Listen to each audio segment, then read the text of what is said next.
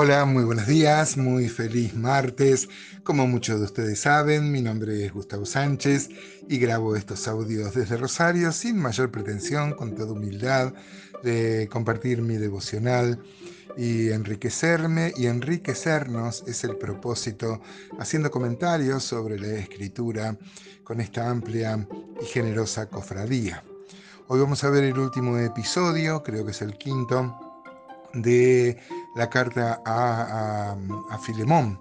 Y con ella vamos a dar por finalizado también nuestra consideración de las epístolas em, de la prisión, las epístolas que escribió el apóstol Pablo en su primer encarcelamiento en Roma, por ahí por el año 62-63.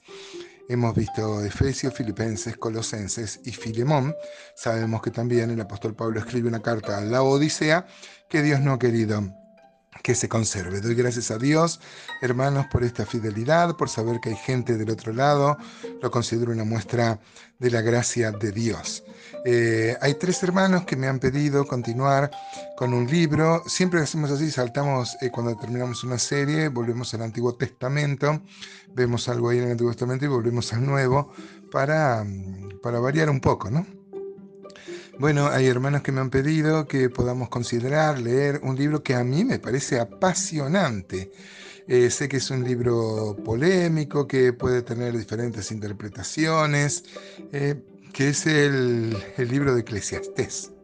Mañana, en la buena voluntad de Dios, mañana miércoles, vamos a empezar a discurrir con estos pensamientos muy breves y someros.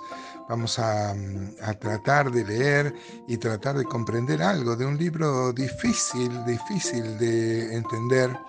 Eh, bueno, mañana no, me quiero adelantar, vamos a terminar bien con, los últimos cuatro versículos de la carta este, a Filemón.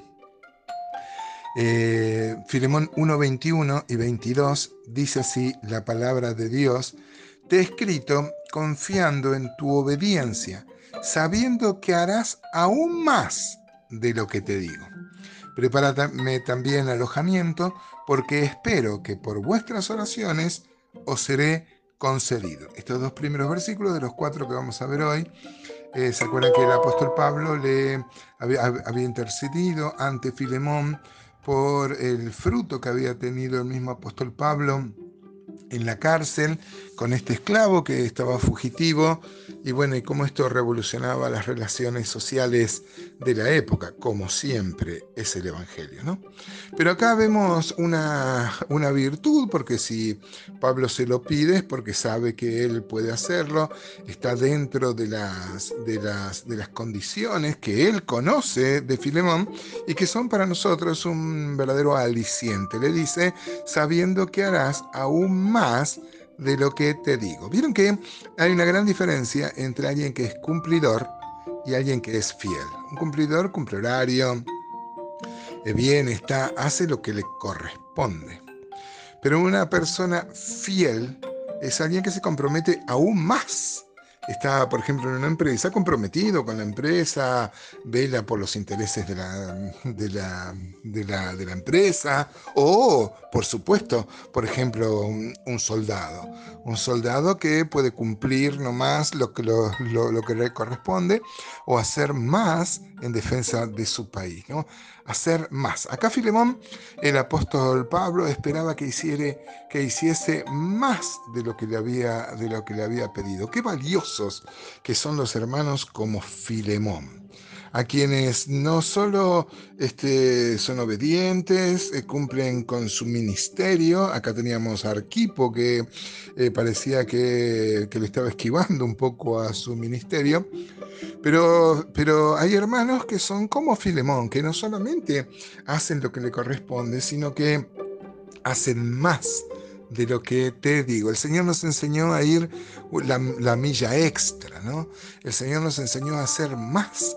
El Señor dijo, es más, eh, el Señor dijo que si uno hace el bien solo a los que te hacen bien, ¿qué, qué, de, de, más se hace? ¿Qué de extraordinario?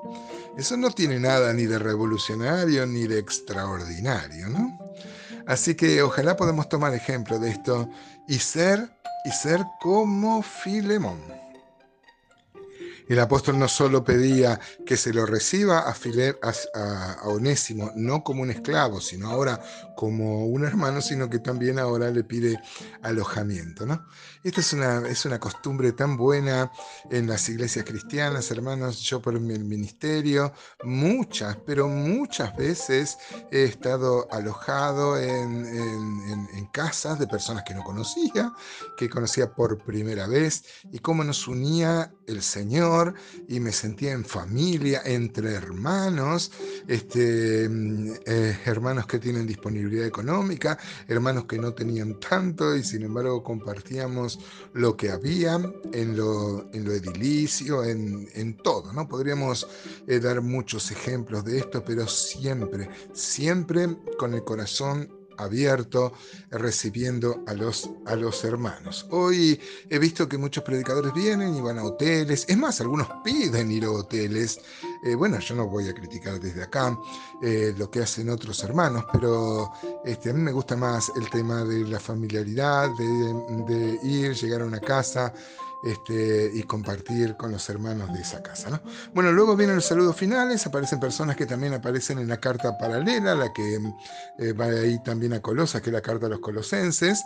Y bueno, dice mm, Filemón 23, 24 y 25. Ah, eran cinco versículos, no cuatro, lo que íbamos a considerar hoy. Dice, te saludan Epafras, versículo 23, mi compañero de prisiones por Cristo Jesús, Marcos, Aristarco, Demas y Lucas, mis colaboradores, la gracia de nuestro Señor Jesucristo sea con vuestro espíritu. Amén. Hemos, este, salvo este Jesús llamado justo, que aparece ahí en Colosenses 4, eh, se, nombran los mismos, son los colaboradores del apóstol Pablo. Eh, ya hemos visto y analizado a cada uno de ellos. Insistimos en Demas, que aparece acá como un colaborador del apóstol Pablo, o sea, un hombre que mm, había salido la obra misionera con el apóstol Pablo, pero vamos a ver que ya en Colosenses 4, cuando el apóstol este, da siempre una mención positiva por cada uno de, los, de los hermanos de Demas, no dice nada, ¿no? Y uno llega a, Segunda Timoteo y se encuentra que, con que Demas había amado más al mundo, ¿no? Demas, como muchos cristianos, cuando tuvo que sopesar lo que tiene que padecer por el Evangelio, prefirió desertar, ¿no?